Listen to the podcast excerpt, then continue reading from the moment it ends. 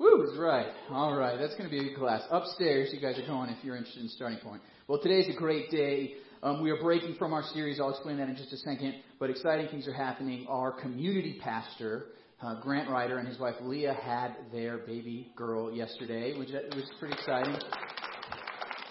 Her name, uh, let me make sure I get it right, Eliana Jordan Ryder. So that's exciting uh, that they had their second girl. Be praying for them. I think mom, baby are healthy, and that's really exciting. There's a lot of babies being born in our church here right now. Nursery workers better get ready.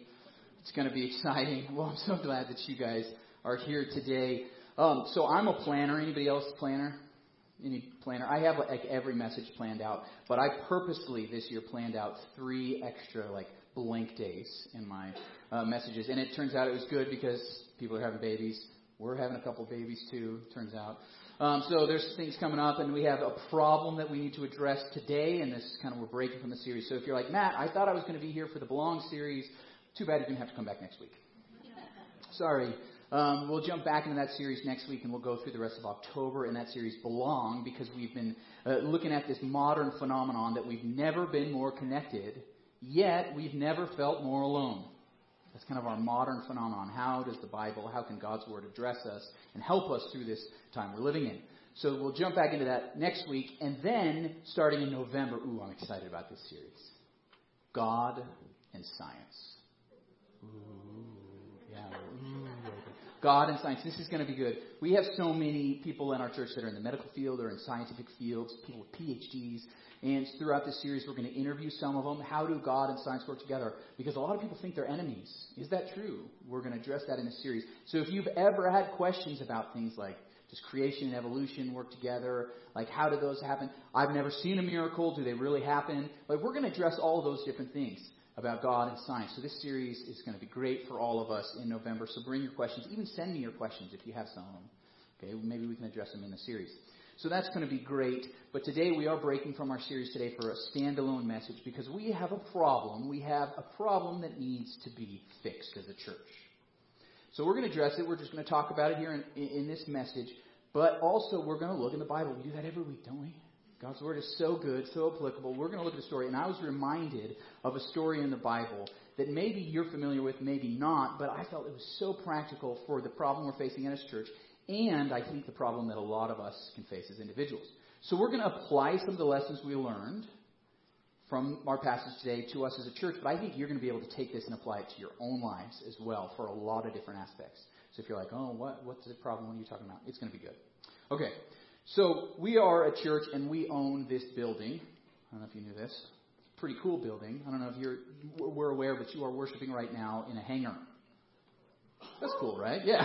One person cheers. This is Hangar 61. This is part of the original uh, Stapleton Airport here in the area. This is on the historic registry. I don't know if you knew that. But it was built in the 50s by a concrete company. And because they were a concrete company, they were like inventing brand new ways to use concrete. And that's why our roof is actually one of a kind. It's unique. Uh, and we're on the historic registry because of that. It's I mean, think about it. There's no supports in the middle of this hangar, which is pretty incredible how they built it. We're going to talk about that because it also caused some problems. Um, but it's a historic building. These are the original walls. Those are the original hangar doors. There used to be a private jet for that um, concrete company that was in here. So the, the building sat empty for quite a while, and then in 2010, our church purchased this building, which is awesome. What an incredible thing. We, we purchased it, and we actually own this outright. We don't have any mortgages on the building. What a huge blessing, right? To make it even more incredible is that we are the only church in all of Stapleton that owns their building. The only one, yeah. Incredible blessing that we own it. We renovated it in 2010 uh, and 2011, moved in. It's been just an incredible space that we get to worship in every day or every week, and we have different things going on every day during the week. And yeah, I don't know if you knew this, but there's going to be 40,000 people that live in Stapleton by the end of 2021. 40,000 people. Now, what they say in the church world is that saturation point for churches, if you're, you're a marketing person or sales or whatever, you know that. The saturation point is one church for every 1,000 people. So we need 40 churches in Stapleton, right? And there's like four or five. And we're the only one with the building. Most of them are meeting in churches. Some great churches, Journey Point and Go Church. We're friends with them. There's another church that opened up that, that are meeting in a school down the street. I just met the pastor a couple weeks ago. I'm so excited about that. We want to be friends with all the pastors because we're all on the same team, by the way. I don't know if you knew this. We're all on the same team. We pray for each other, encourage each other. Um, but we need more churches. And then if you look at places like, oh my gosh, well, what about Green Valley Ranch? There's thousands and tens of thousands of people moving out there, and there's like two churches out there. Okay, so there's so much need around us, and there's so few churches. So this building is so helpful that we own it, right? What an incredible blessing. But we have some problems. Our roof needs to be repaired. Okay, we're going to get to that in a second.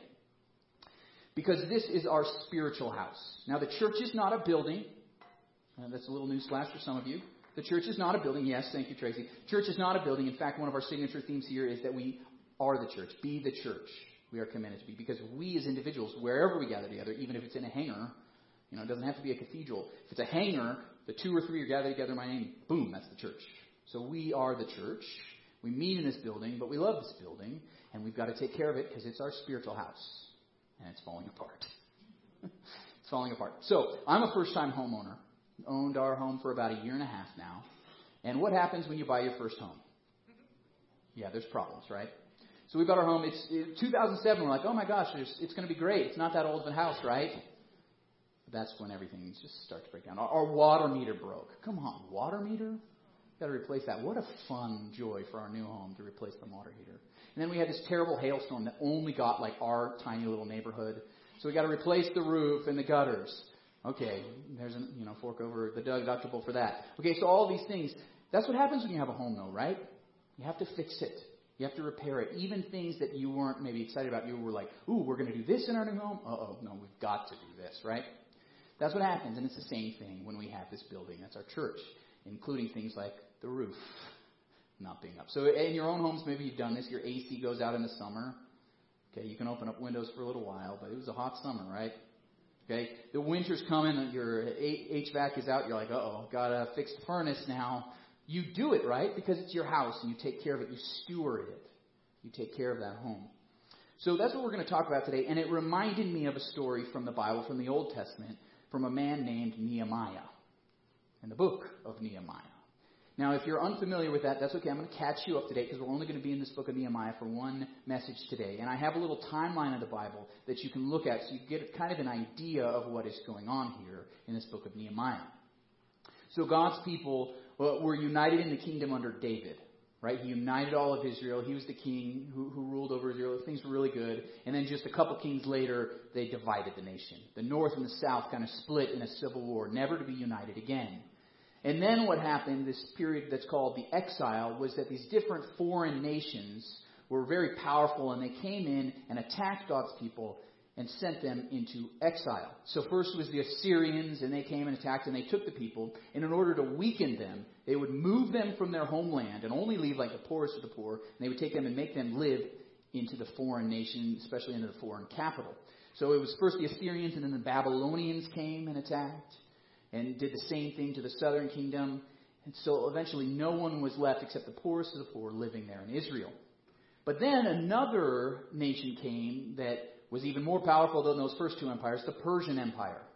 And they came and took over, and these Persians, even though they were pretty awful, terrible people, they were kind of nice too, which is weird. I mean, but if you study history, you know that that happens sometimes. So these Persians were like, well, you guys are living in a foreign nation. I think it'd be fine if some of you guys go home which is a big deal. So now they're returning from exile, right? So this had begun to take place because the Persians said, fine, go home. Go home. And if you've read the book of Ezra, that is when that um, return begins, the return from exile, and Ezra goes back into Israel. Everything is destroyed. The entire city is uh, uh, just a terrible place, and the temple has been toppled over, stone after stone. So Ezra takes the job. He's like, we've got to rebuild the temple. This is God's house. Let's rebuild it. So that gets rebuilt. But then the city was still lying in ruins for almost a hundred years, and that's where Nehemiah comes on the scene. So Nehemiah was actually one of the people who stayed in the Persian Empire. We don't know what reason. And he kind of worked his way up the ranks, and he became the cupbearer to the king, the emperor of Persia. Now, a cupbearer, um, you know, if you know anything about history, they were the person who tasted the wine so the king wouldn't get poisoned and die, right? So they would be the dyer first, right? That was your job. so it was terrible in some ways, because if someone was going to get poisoned, you were going to get poisoned first. But it was also great because you got to eat the king's food and drink the king's wine. And you got to be in the presence of the king. So this position almost became an advisor to the king. A very prominent position. So Nehemiah, even though he's part of the people of God, he's a Jew, he's an Israelite, but he's living in the Persian Empire and in a very powerful position of influence.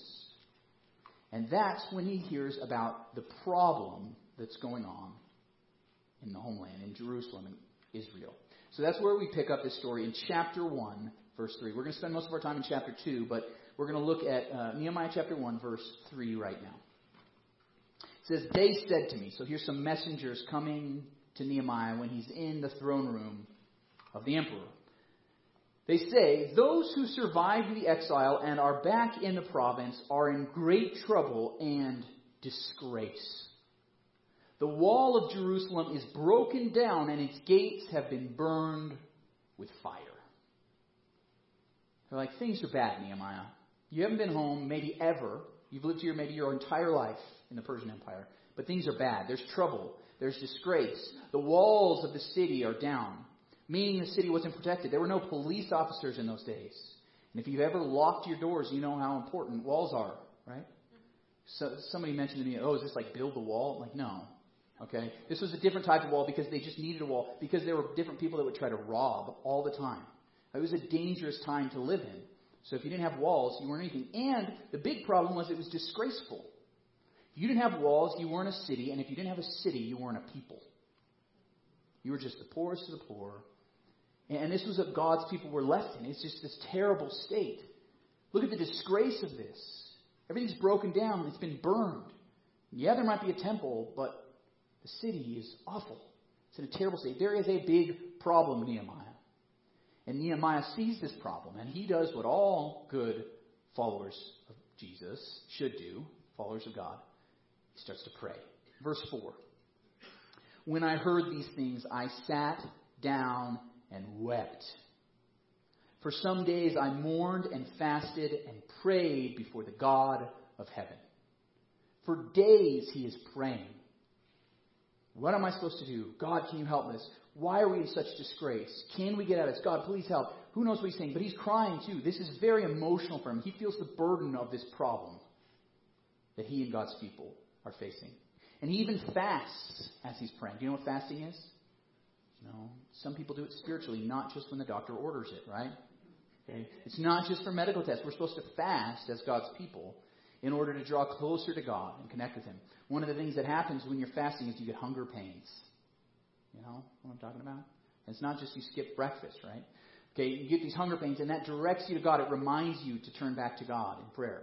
We are planning, like we've been doing every single January, another 21 days of prayer. I, I got together with Gerardo Alvarez this week. Gerardo, wave your hand a little bit. Gerardo's our prayer team leader. Um, he and Jasmine Hendricks co-lead that team. And we're planning, like, thinking about what are we going to do 21 days of prayer this year. But we're doing 21 days of prayer and fasting. So we want to encourage and challenge everyone to, to take part in the fast in some way or another. Um, because did you know that Jesus taught us when you fast? Those are literally his words. Not if you fast, if you want to do it. No, he said when you fast, and then he went on to describe how to fast. So we're going to do it. But the point is, you do this because you need to pray for something. He's praying. He, he's trying to figure out what to do about the situation. He's lacking wisdom, doesn't know what to do moving forward, so he's praying. He's praying. So that's the first thing. And then what happens is something kind of incredible. Is that he's in the throne room of the emperor, and the emperor looks at him and he says, You look sad. The emperor talks to this servant who's there, and he says, You look sad, what's going on? So once again, Nehemiah prays. It's really interesting. He says, He prayed real quick, and then he answered. Sometimes prayers are like that, right? Boom, quick prayer, got to move on. Okay, and that's what Nehemiah does, and he tells the emperor what's going on. And out of nowhere, the emperor says, Okay, why don't you take some time off and go home and fix the wall? Why don't you go do that? And on top of that, I'm going to make sure that you have all the supplies, all the wood that you're going to need for that building project. And I'm going to send some soldiers with you. It's not going to be safe on the trip there and when you get there because there's no walls. So I'm going to send some soldiers with you. This is an incredible favor that this emperor is giving to Nehemiah. So he has a problem. He's prayed about it. Now he's going home to prepare to plan for what to do next. And that's where we pick up the story in chapter 2, verse 11. Chapter 2, verse 11, Nehemiah writes, I went to Jerusalem, and after staying there three days, I set out during the night with a few others. I had not told anyone what my God had put in my heart to do for Jerusalem. Okay, so he hasn't told anybody. Why? Probably didn't know what to do yet. He's trying to figure this out. He doesn't want to get people excited or worried because at this point, people had tried to rebuild the wall already, some hundred years before this. And they had been failure after failure after failure. People had given up completely. Nobody was even trying to build a wall now. So he's like, I've got to check out the problem first, figure things out. I've got to prepare before I present the problem. And in verse 13 he says, By night I went out through the valley gate toward the jackal well and the dung gate, examining the walls of Jerusalem which had been broken down and its gates which had been destroyed by fire. Then I moved on toward the fountain gate. And if you continue on, it goes through each gate of the walls. Not that each gate matters or you need to memorize which gate is where, but what the point is is that he's looking at all the details. He's examining the problem. He's preparing. Saying, I've got to get a good lay of the land. I've got to figure this out. What's really interesting is that in the early 60s, 1960s, there were some excavations done around the city of Jerusalem. And they found where a lot of these giant stones from the wall had fallen down the valley floor, because Jerusalem is a city on a hill, fallen down in the valley. In case you didn't know this, the Bible is true. Yeah, and excavations, archaeology prove that these things actually happened. We have this proof now that, yeah, this actually happened. The city was destroyed. The, these boulders, or these huge stones, fell into the valley. So Nehemiah is going around all of this, looking at the debris, looking where the burn is for the different gates, and just figuring out what's going on. What's the problem? What are the details? How are we going to rebuild this? How long might this take, this type of construction? That spot, oh, that looks fine. But right here, an entire army to go through this wall, right? We've got to fix this. This is going to take a lot of time to fix this section. That's what he's doing. Before he tells anyone, he's preparing, right? And I'm pointing all this stuff out. It's going to apply a lot to our situation in a moment. But I just want to say this Nehemiah seems, seems at first glance to be someone who's just a very practical leader. Okay, we read the Bible and there's people like Moses. Lifts up his stick, boom, the Red Sea parts, plagues come down on Egypt. The water turns to blood. You look at Joshua and he's going in these huge battles, and all of a sudden the sun stands still. Incredible miracles are happening. And then there's Nehemiah who builds a wall. And, and if you read through it first, you're like, what the heck? Why does he get his entire book of the Bible named after him? There's no miracles in his story. There's no, you know, these incredible stories. He doesn't get swallowed by a fish and survive, right? And yet he's in here. And, and I think there's something so important about that because there are these very practical things that God cares a lot about. There's this interesting book that I recommend um, to anybody who's a leader, or if you're a reader, and leaders are readers, right? So if you're a leader in any realm, in, in your family, at work, um, in the community, you should read this book. It's called Visioneering by Andy Stanley. And what he does is he looks at the life and times of Nehemiah, and he takes all the leadership principles out of it to talk about how you could be a leader too. So much to learn, just practical stuff. That's kind of what we're doing today. We're looking at these practical things that Nehemiah was doing.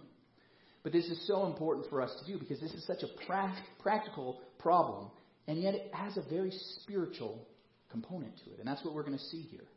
As Nehemiah is just examining the wall, he's preparing for what to do. God is at work in this situation. It can be the same thing in your lives, too. Like, I haven't had my miracle yet. Turning, waiting for my fishes and loaves to multiply, right? Okay, but there's some very practical things that we do that God can be at work in. Well, if you're taking notes, okay? Think about it. So, now Nehemiah has prepared. He's, he's come up with a plan, and now he presents that plan to the people. There's all these people now living in Jerusalem. Some have come back. Not just the poorest of the poor, but there's other people living there. They're just trying to make ends meet. Things are not good. And Nehemiah addresses them in verse 17. Then I said to them, You see the trouble we are in. Jerusalem lies in ruins, and its gates have been burned with fire. I said, Look around. They're probably at the city gates that had been burned. He said, You see them. You live here. You know what's going on. I've only been here for a few days. But you have been living among this rubble. You know that everything is terrible right now. Things are bad. The wall is broken. We need help. The gates do not exist. We've got to deal with this. This is a problem. See, this is what a good leader does. It says, This is what the problem is. You've got to feel the weight of this. And then in verse 17, he doesn't just present the problem, but he proposes a solution. Come, let us rebuild the wall of Jerusalem, and we will no longer be in disgrace. Said, have some civic honor, right? Step up. This is our city. We are God's people. We can't live in disgrace like this. We're not even a people right now. We've got to build the walls up. We've got to fix the gates. We're in disgrace. So he's presenting a solution. We can do this together. Now, these people probably, most of them were farmers. They were just doing the basics to get by. And Nehemiah is saying, hey, you're going to need to leave that. And we're all going to come together and we're going to work on these walls. I don't care if for a hundred years nobody's been able to get this project off the ground. We're going to do it. We are going to do this together. Come, let us rebuild, he says. Here's the solution. Here's the solution that he presents. But then what's amazing is what he does next. And this is where we can see this spiritual element. In verse 18, he says, I also told them about the gracious hand of my God on me and what the king had said to me. So he's saying, hey, this is a practical problem that we're just dealing with, right? It's a material problem. And yet, God is working in this. God is working in this. He's saying, look for God's fingerprints. Do you remember we had a message in the Ruth series about this? If you missed that, you can go back. It was I think, called God's fingerprints. And it was just like, look in your lives. It might not be this crazy miracle, but maybe it's a crazy coincidence. How the heck did that happen? You know, how did I have just enough money to pay for that? Or how did I run into that person at just the right time? And there's these different things that we look back. In the moment, we might not even notice it, but we can look back and like, wow, God's fingerprints were all over that. And we, as believers, say that's not just coincidence, it's providence, right? It's God working in it. So Nehemiah says, hey, look, I went to the emperor of a king who rules over us, and he said, Hey, I want you to take some time off, as long as it takes. Go home, fix the wall, here's some money, here's all the supplies you need, and here's an army to protect you. And what Nehemiah is saying is that's not normal. That was God's grace the whole time. It was his fingerprints all over this.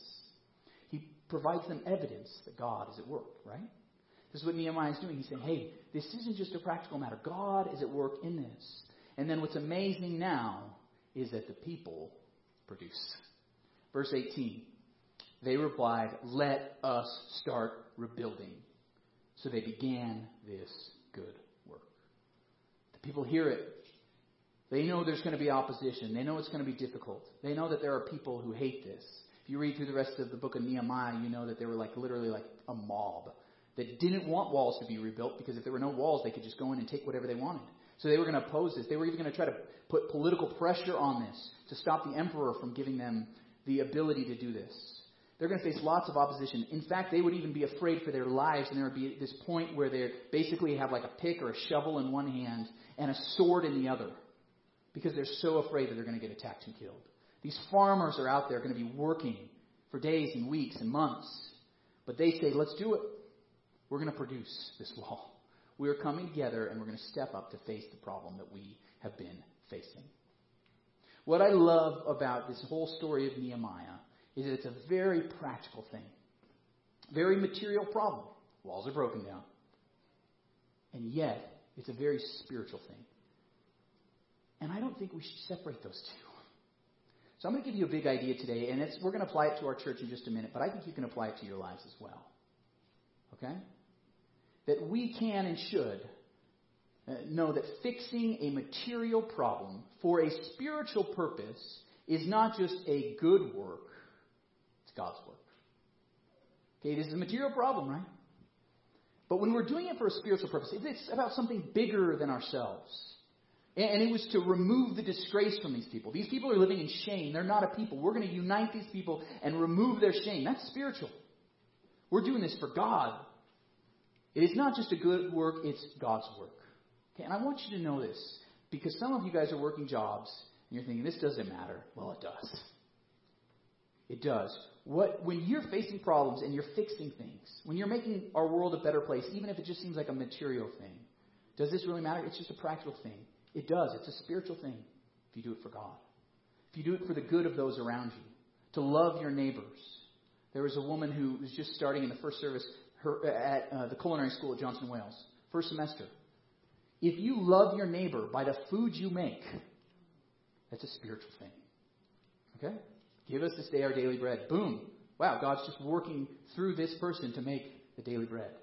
That's loving our neighbors. A simple thing as that. If we're doing it for a spiritual purpose, it's not just good work, it's God's work. A.W. Tozer once wrote, It is not what a man does that determines whether his work is sacred or secular. It is why he does it. It is why he does it. When you become a follower of Jesus, you don't need to quit your job and become a missionary or a pastor. You don't.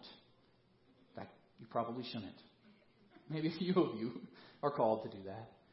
But God wants us and He needs us in all these different things, even if it's in construction.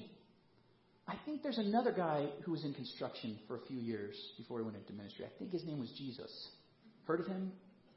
Literally a carpenter, right? Okay, working those material jobs are so important if we're doing them for God. If we're doing it to make the world a better place, it's to love our neighbors. If you're a teacher, you're doing working in medicine, if you're in construction, whatever the job is, if we're doing it for God, it's a spiritual thing. There's no difference between sacred and spiritual, or sacred and secular, when we do things for God. That's what we see with Nehemiah, this very practical leader. Let's build a wall. Let's put some gates up. He's doing it for God, and it's a spiritual thing. Do you guys see this? So you can, you can apply this to your own life. What you're doing with your career is spiritual work. You're in ministry. Did you know that? You are in ministry no matter what you do if you do it for God. Fixing a material problem for a spiritual purpose is not just a good work, it's God's work. And you're joining Him in that work. It's amazing. And this is what Nehemiah shows us. He's fixing problems, right? Very practical things, pragmatic things, but yet it's so important. So, why did I change from our series to do this message today? Well, we have the problem with our roof. I want to tell you the problem that we have. Okay? This is the problem. I want to show you some pictures. So, in this incredible historic Hangar 61, there's this great roof, but all the tension in this roof is being held up um, by these abutments that are on either corner of our building. And these abutments have a ton of tension on them. The whole roof is being held up by these two abutments. Now, on one of them, you can start to see some cracking. Let's go back to that last one just a second. So there's some cracking there, right? So, this is the problem. We've been praying about it for a while. The elder board, finance board, we even had the prayer team working on this one for a while. Like, what are we supposed to do? Well, we've been working with some structural engineers to come out and take a look at this because is this a bigger problem? Is this just cracking in concrete? What's going on? Well, this section right here is probably leading to some structural damage. Okay? The whole roof is being held up by that. Now, they're not saying that the roof is going to cave in, okay? You don't have to run out of here right now.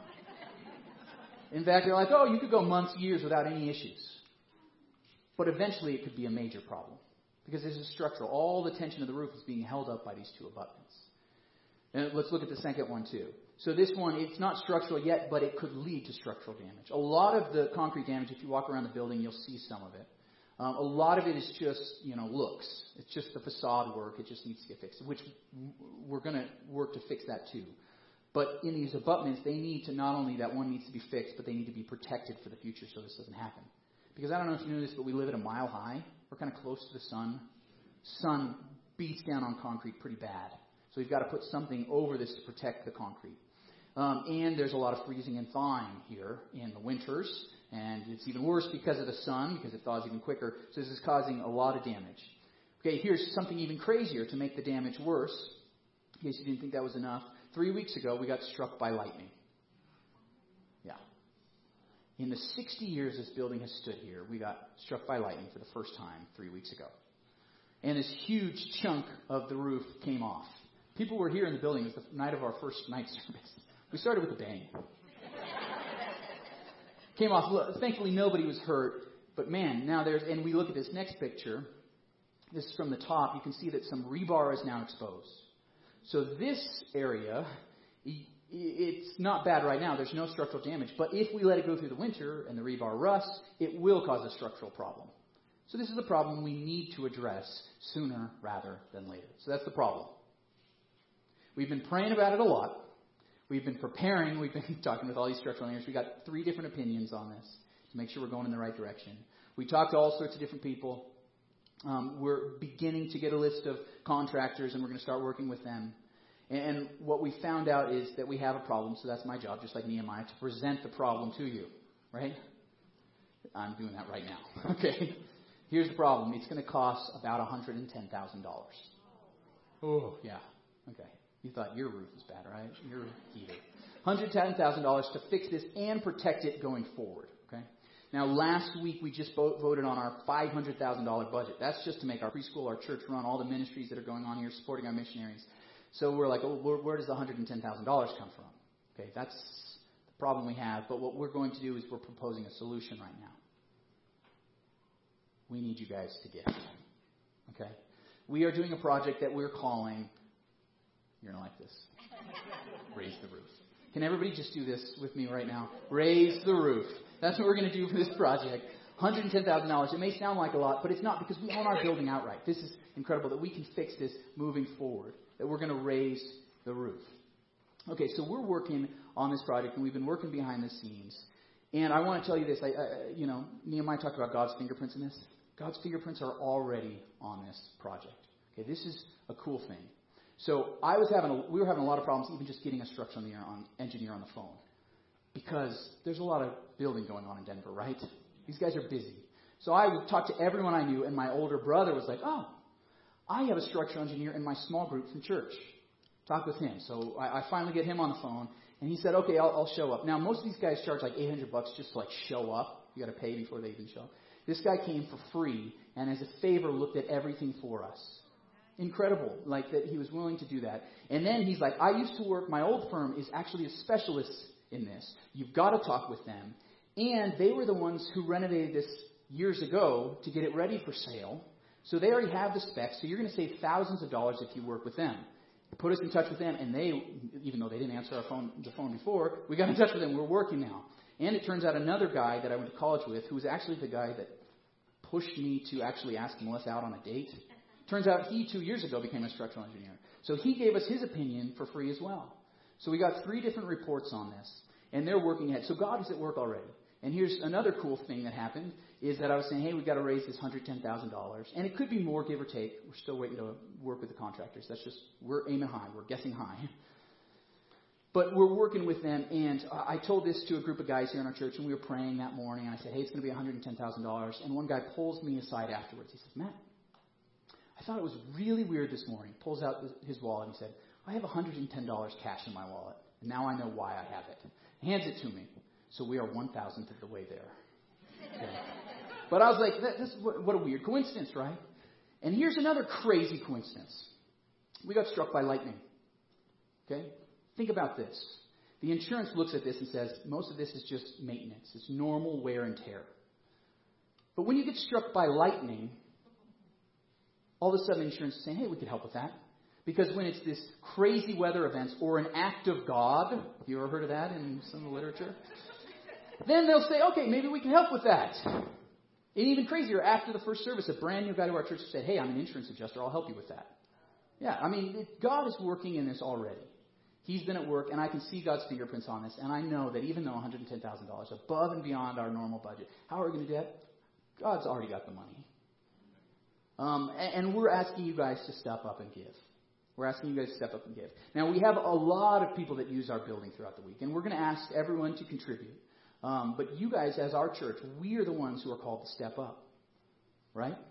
And that's when that last part of the, when God's people stepped up to help Nehemiah, we are called to step up. Now, we use our building throughout the week for all sorts of stuff. We have three different recovery groups that meet here during the week, and we charge them like nothing. Um, just enough to like keep the lights on because we know that they're doing important ministry, helping people recover from addiction and all sorts of stuff. We have a preschool that's one of the ministries in our church that meets here during the week. We have all sorts of other outside ministries and outside businesses that come in. We have a church that speaks Spanish that meets here Sunday afternoons. All of this stuff happens because we have a roof, right? that we have a building, okay? So all of that ministry is enabled to happen because of that. So we're asking you guys to step up and give to this project. If you've been influenced at all by this church, if you've been helped at all by having this roof over your head, let's give up. Let's fix our house, okay? That's what we do when your house needs to be repaired, right? And here's the thing God is at work right now. God is at work. I don't know if you knew this, but a few weeks ago we did launch our night service, 6 p.m. It's going awesome. We've seen almost 100 more people a week than we were seeing just a couple months ago. God is at work. Yeah, it's pretty incredible how many. Yeah. Um, since I, I got here at the early beginning of 2017, we've grown by almost double in our weekly services and attendance. That's incredible. We're seeing uh, almost 200 people sign up for community groups, the most we've ever had. 16 community groups. Right? This is our record number. Um, yeah, here's an attendance mark. You can see the, the, the trajectory looks pretty good, right? You can see that trend line going up. The big days are Easter, in case you're wondering. They kind of bump. But the trajectory overall is going in the right direction. But God's doing really cool things here. Uh, the people that are, are in leadership now, we have twice as many in leadership. We have over three times as many people volunteering and serving in different ministry areas in our church. God's doing incredible things here. And we want to make this continue. And, and we already know if you've been out in our parking lot, it's too small. Did you notice? Yeah, yeah. And I'm sorry about that. but this is what we have right now. So we're trying to figure out okay, do we need a shuttle? Do we need to figure out some of these parking issues? Yes, we do. We're also, if you were here last Sunday, we were packed in here. Like we're trying, we added some more seats this week, but we're even saying, hey, this upstairs, you can blow it out and make a balcony up here. But if we do that, then we need another classroom. Well, where's the classroom going to come from? That's going to cost money too. So there's these different things that we're thinking and praying about. But before any of that can happen, we've got to raise the roof. Okay? We've got to just repair our building and our house so that all of those things can be made possible. We're looking at the future and we're dreaming. We realize we live in an area, like I shared, with very few churches. We have a lot to do.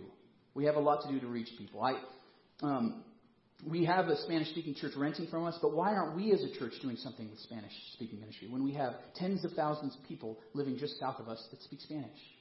We're like, hey, that's an area that we should probably explore, right? I met with our city councilman, who himself is a Christian, Chris Herndon, and he said, Matt, we have a problem in northeast Denver. I said, yeah, tell me about it. He said, people west of Quebec in North Park Hill don't associate with people in Stapleton, east of Quebec, right? He said, I call it the Mason Dixon line of Denver. I was like, yeah. He's like, could you help me fix that? I was like, we can do something. We'll work on it. I think as a church, we're part of that reconciliation, right?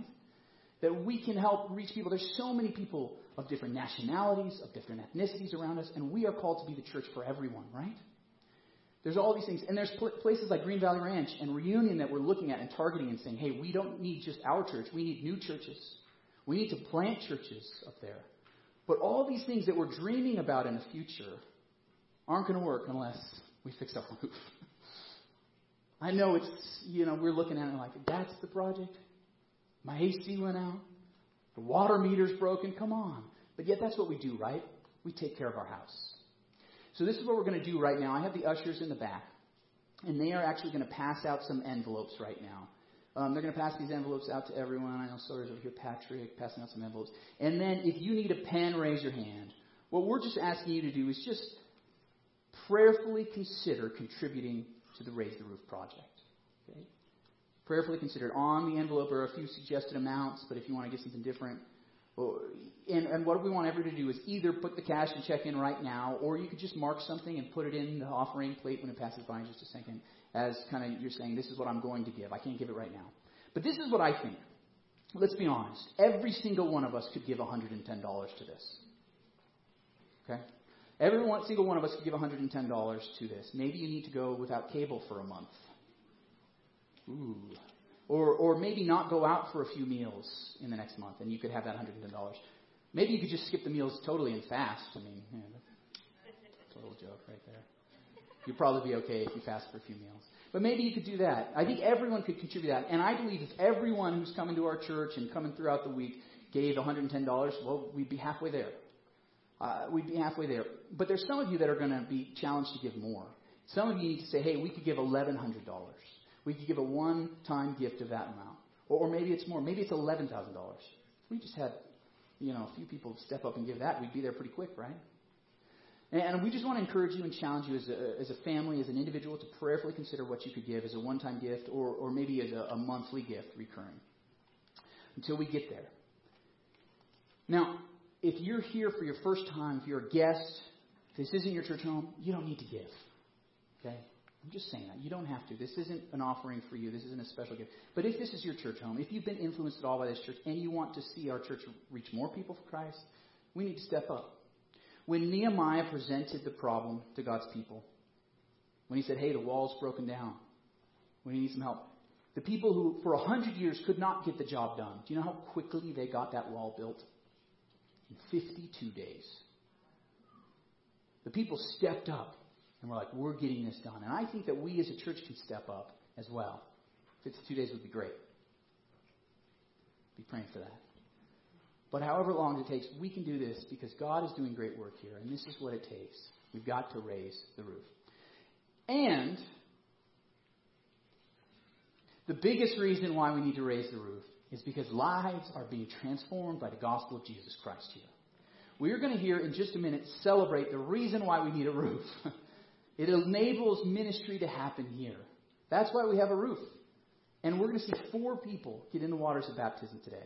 That's pretty incredible. They all picked the 1045 service. You guys are in it for a treat today. This is why we do it. We want more of this to happen. We have four other people that have signed up for the next time we do baptism. Maybe you will as well, because this is when we publicly declare our faith. So I'm going to pray. pray. We're going to collect our offering, and once again, we're asking you to give above and beyond our, our regular giving. You can give online, staplechurch.com if you're watching online. Um, under the Give tab, there is now a way that you can give just to the Raise the Roof Fund.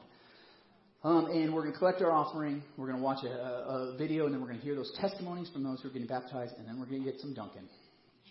All right, let's pray. Lord God, we are so grateful for this day, um, this problem that we're facing as church. It, it sometimes seems so big, but we know that you are so much bigger. That you have a cattle on a thousand hills. That $110,000 is nothing to the God of the universe. And I pray that you'd stir in our hearts so that we could be a part of giving to rebuild this wall, to fix it, and Lord God, I just pray that you'd help the money come in quickly, that you'd give us um, a great contractor um, that could work on this project that would even charge less than what we are expecting. Lord God, we pray it could be done quickly and that we as a church could be coming together as the people of God to do this, fix this material project for a spiritual purpose. Because it's not just a good work, it's God's work, it's your work. We're so grateful for that. Amen. We are so blessed to own Hangar 61, free and clear. It truly is an amazing building, and is a tool God has used to help reach Northeast Denver. But we recently found out it needs some help. Due to the heat of the Colorado sun, the freezing thawing of our winters, and even a bolt of lightning, some of the concrete on the roof of Hangar 61 is damaged. That's why we're starting a new campaign called Raise the Roof. We're seeking to raise $110,000 to repair our concrete roof and prevent it from further damage. Having our building allows us to impact the neighborhoods around us, house the many events and ministries we host here, and continue to help people follow Jesus. Won't you partner with us as we work together to raise the roof?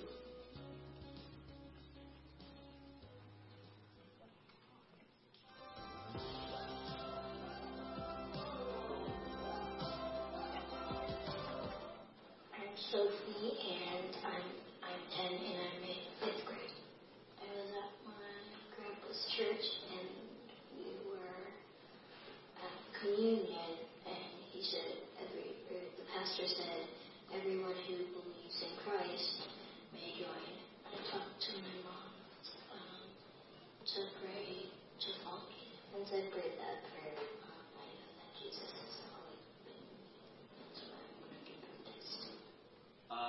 Joshua Zeff. Um, and my story is probably a pretty common one. Uh, I was raised Christian, um, baptized as a baby. Uh, my family, um, we went to church every Sunday, did the Sunday school thing, um, went to a Christian elementary school, uh, and basically just grew up with all those values instilled in me. Um, but around high school and college, I started to think that maybe Christianity wasn't something that I needed. You know, I thought I could do it by myself. I thought it was something that would kind of restrict me and tie me down. Um, so for a long time, I kind of just renounced everything and um, tried to do it myself. Uh, went through college, just kind of wanted to do my own thing. Um, and then this year around Easter, uh, my girlfriend Taylor uh, took us to the Easter service with her family. Um, I just kind of tagged along because I felt like it was something I should do. Uh, and something about that service was really special to me. Um, and then the weeks following, things started feeling different. Um, I started to feel that like religion was something that could be a part of my life again. Um, and we started going to church every week. Um, things just kind of started building up faster and faster, and I realized that, uh, you know, just because I was raised this way doesn't mean that I the decision had to be made for me. Um, so that's why I'm really excited to get baptized, is because this is the time when I get to make the decision for myself, and I get to show to everybody by myself my choice um, to follow Jesus. My name is Taylor Young. I um, started coming to this church um, around Easter more regularly. I um, decided to get baptized because I was raised Catholic, um, pretty Catholic family, very Catholic town. It's just kind of what everyone does. Um, and so I'm excited to get baptized within the Stapleton Church because it's now, you know, my decision. And um, I never really felt away from the church. I've always believed. I've always had my faith. Um, but it's now something that's like my choice and something that I've decided to do on my own. Um, so it feels really good to be my decision and not just have my parents decide that I'm going to be raised a certain way, but that I'm going to believe in something because I want to and I chose to. Hi, my name is Bill Ford. I was I was lost. I believe Jesus is my Lord and Savior. I want to be baptized because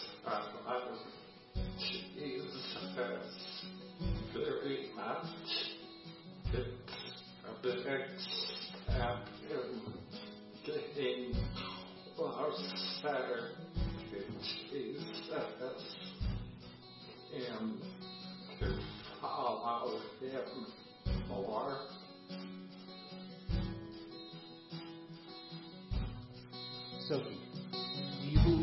Christ as your Lord and Savior? Therefore, I baptize you in the name of the Father, and the Son, and the Holy Spirit, buried with Christ in baptism, raised to walk in newness of life.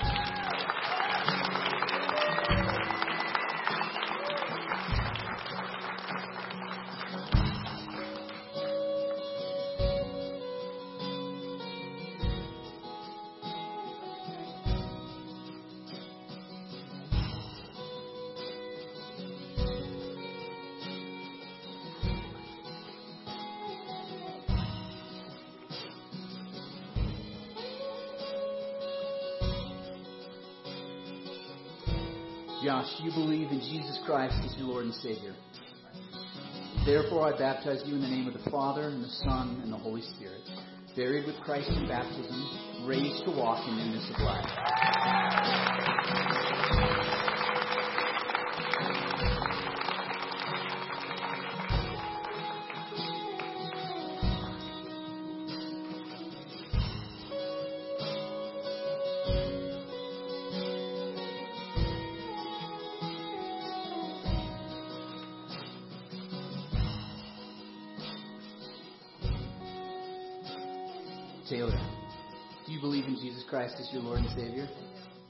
Baptize you in the name of the Father, and the Son, and the Holy Spirit, buried with Christ in baptism, raised to walk in the newness of life.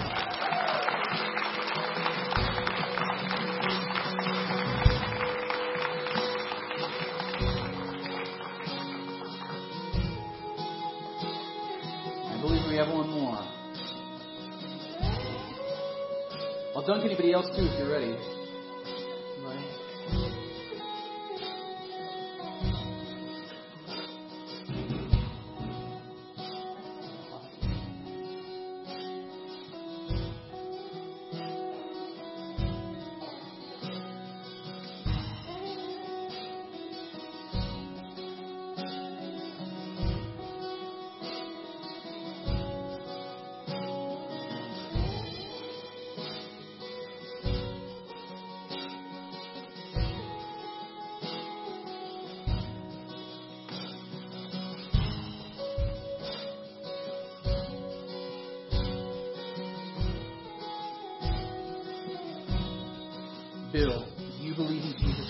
Your Lord and Savior?